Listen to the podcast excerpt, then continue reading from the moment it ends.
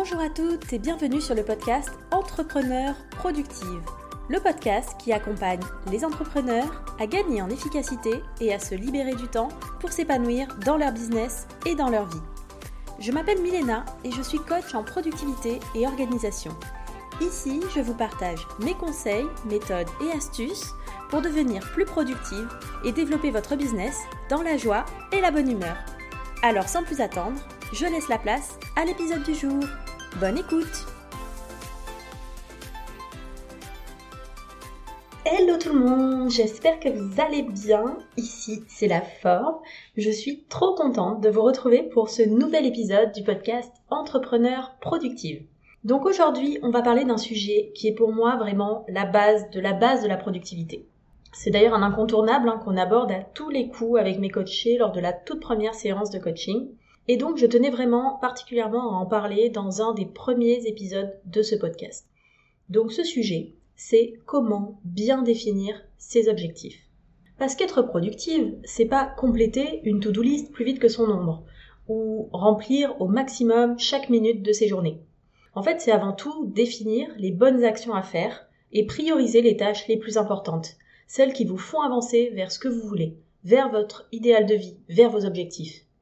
Mais pour avancer, ben, la toute première étape essentielle, c'est de savoir où est-ce qu'on veut aller en fait. Si on ne fait pas ça, on peut faire toutes les actions du monde, on est incapable de savoir si on avance, si on recule ou si on tourne en rond.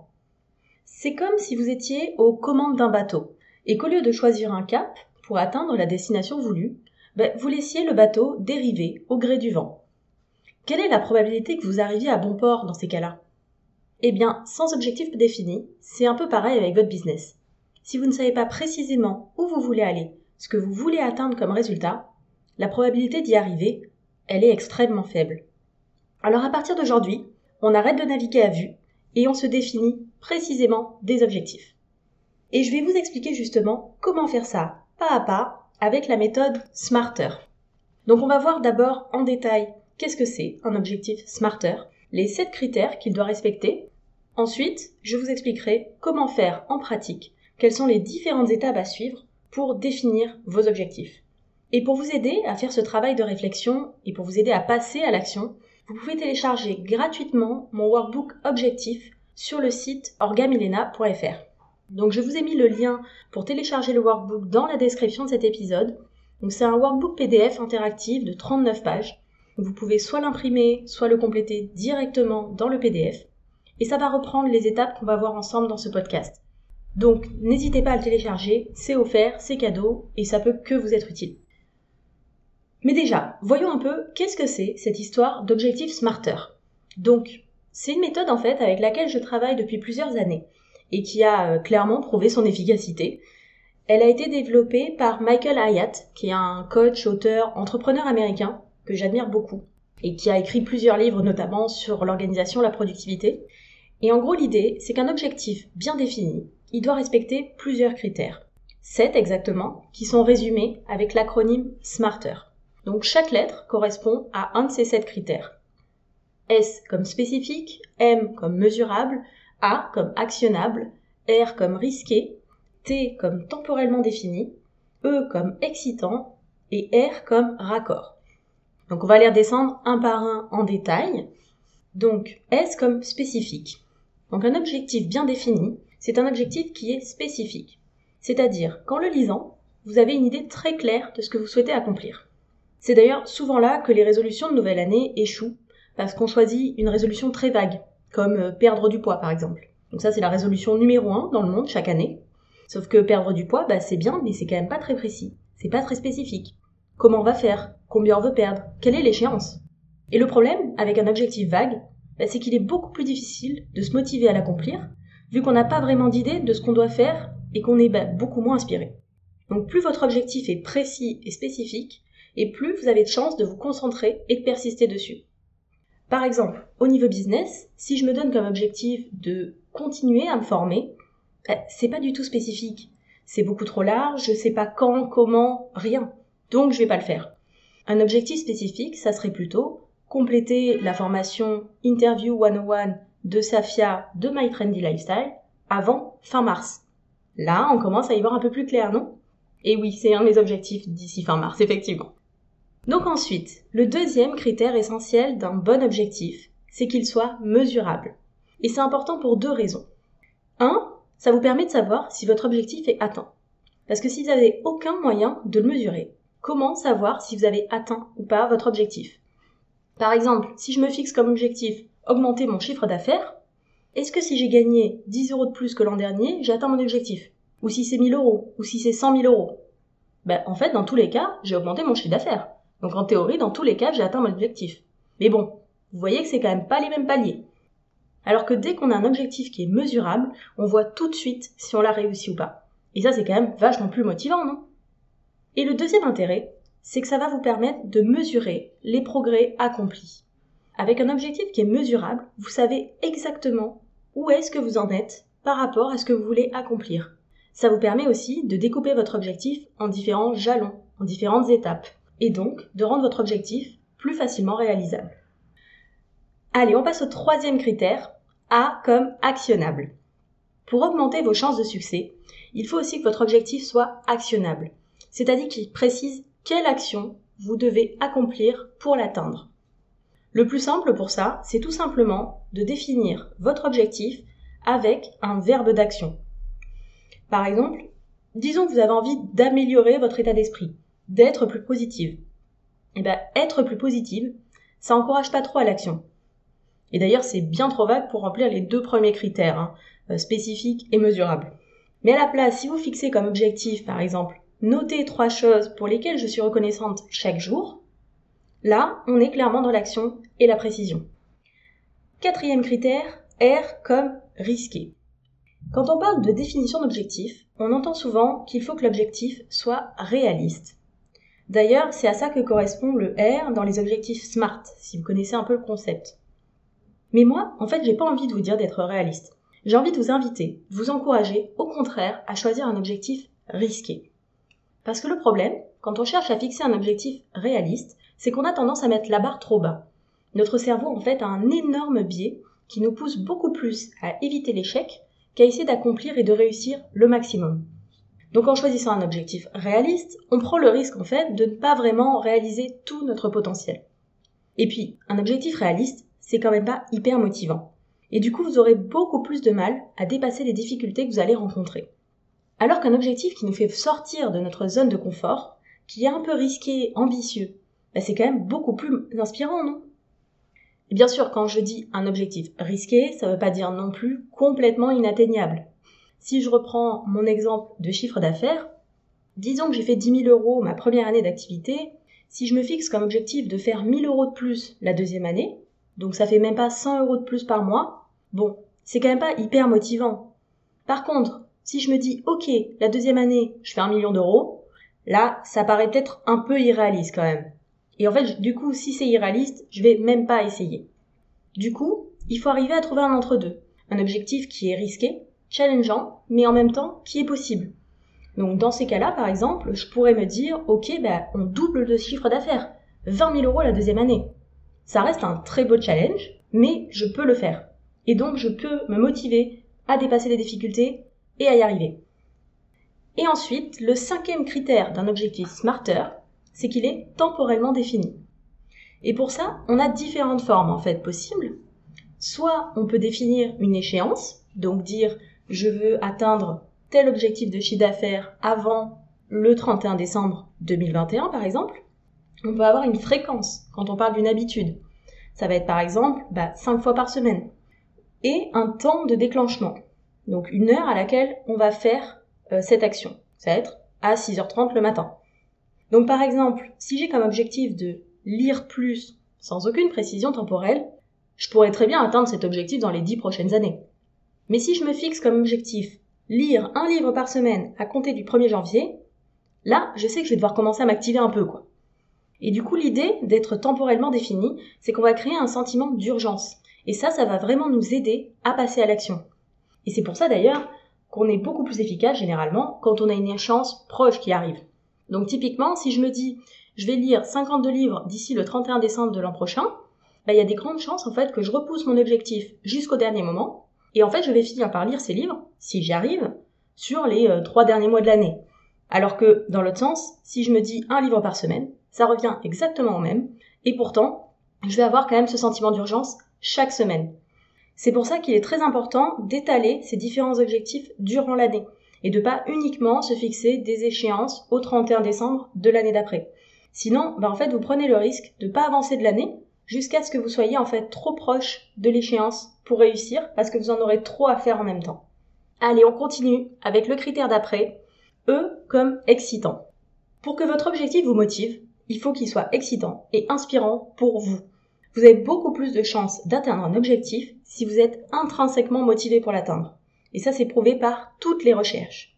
Parce que vous avez choisi un objectif ambitieux, vous allez rencontrer des difficultés à certains moments. C'est évident, c'est obligatoire. Sinon, c'est que c'est un objectif qui ne respecte pas le critère de risqué.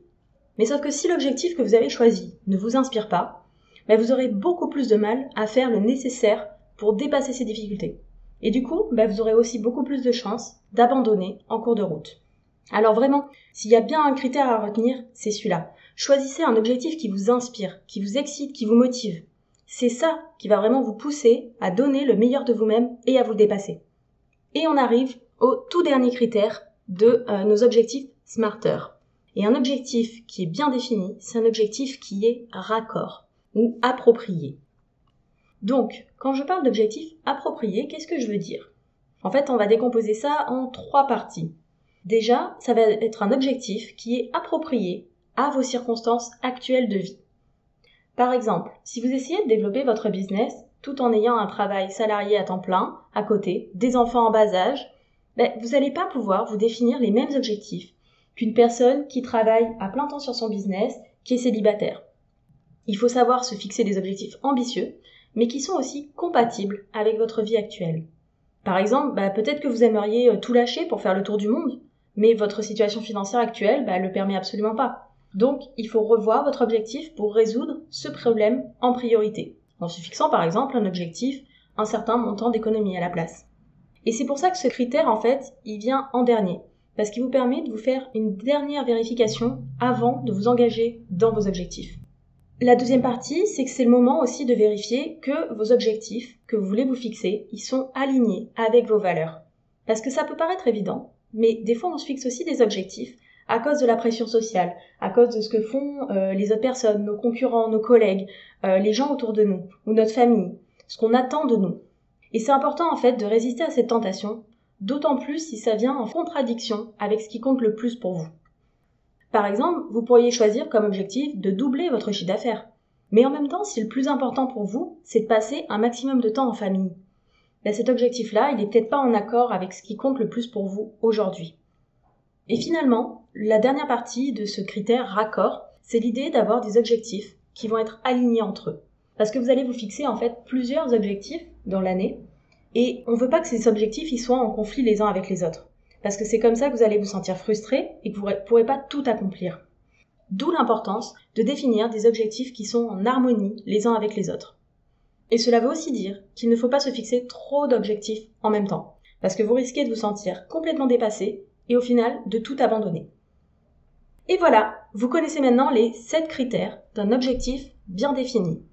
Donc si on récapitule, on a S pour spécifique, M pour mesurable, a comme actionnable, R comme risqué, T pour temporellement défini, E comme excitant, et le dernier check, R pour raccord. Alors ok, vous allez me dire, la théorie, c'est sympa, mais du coup, en pratique, comment on fait pour choisir ses objectifs? C'est ce qu'on va voir tout de suite. Donc la première étape pour travailler sur ces objectifs, c'est de faire le bilan, de faire un état des lieux, d'où est-ce que vous en êtes aujourd'hui. Donc pour ça, moi j'aime beaucoup utiliser l'exercice de la roue de la vie. Je ne sais pas si vous connaissez. L'idée, c'est de choisir les huit domaines de vie qui comptent le plus pour vous. Donc ça peut être la santé, la famille, le travail, les finances, le couple, le développement personnel, ce genre de choses. Et pour chacun de ces domaines, ben, vous allez vous poser plusieurs questions. Déjà, de façon un petit peu instinctive, vous allez vous demander, sur une échelle de 1 à 10, où est-ce que j'en suis aujourd'hui dans ce domaine? Sachant que 1, bah, ça va pas terrible du tout, et 10, c'est vraiment votre idéal pour ce domaine-là de vie. Et une fois que vous avez cette note, cet aperçu, À vous de noter également tous les points positifs sur ce domaine, ce que vous avez déjà réussi à accomplir, ce dont vous pouvez être fier, mais également bah, tout ce que vous aimeriez améliorer, ce qui vous frustre aujourd'hui. Et aussi, à quoi est-ce que ça ressemblerait pour vous le niveau 10 dans ce domaine? Et donc je vous invite vraiment à prendre le temps de faire cet exercice. D'ailleurs, vous pouvez le compléter directement dans le workbook objectif que vous pouvez télécharger. Le lien est dans la description de l'épisode. Et donc, une fois que vous avez fini cette première étape de bilan, d'état des lieux, j'aimerais que vous notiez les domaines de vie sur lesquels vous éprouvez le plus de regrets, de frustration. On a tendance à voir les regrets comme un sentiment très négatif qu'il faut éviter à tout prix. Mais en fait, c'est un très bon moyen de vous guider. Parce que les études ont prouvé que nous ressentons le plus de regrets quand nous avons la plus grande opportunité d'amélioration. Donc si vous éprouvez des regrets, c'est que vous avez encore la possibilité de changer les choses. Donc vraiment, réfléchissez aux plus grands regrets que vous avez par rapport à l'année passée, par rapport à votre situation actuelle. Et ça, ça vous donnera un très bon aperçu des domaines dans lesquels vous devriez vous fixer des objectifs. Donc à partir de ces regrets que vous avez identifiés, vous pouvez commencer à noter un peu en vrac toutes les idées que vous avez sur ce que vous pourriez faire pour changer ça, pour améliorer la situation. Dans cette étape, du coup, on ne cherche pas forcément à formuler des objectifs précis, smarter. Ici, c'est vraiment du brainstorming pour vous permettre de faire émerger toutes les différentes possibilités qui existent. Et une fois que vous avez ce vrac d'idées écrites, maintenant, vous allez pouvoir choisir celles qui vous tentent le plus. Et surtout, les reformuler un par un en version smarter. Donc ici, je vous conseille de choisir des objectifs sur différents domaines de vie, pour ne pas créer non plus un déséquilibre complet. Et surtout, pensez bien à étaler ces objectifs dans le temps, sur toute l'année. Vous n'avez que deux bras, un seul cerveau et 24 heures par jour.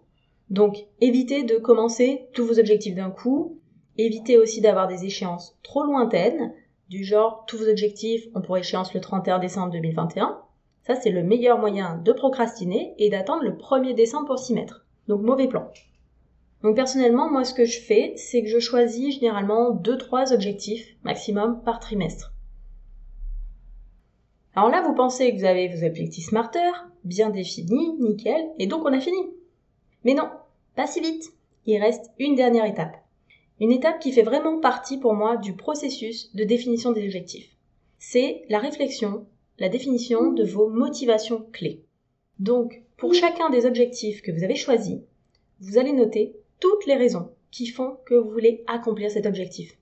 Votre pourquoi. Qu'est-ce que ça va vous apporter d'y arriver? Qu'est-ce qui vous motive à le faire? Pourquoi vous avez envie d'accomplir ça?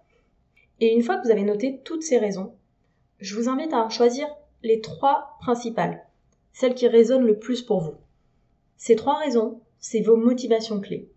Et c'est super important de les noter et de les garder à portée de main avec vos objectifs.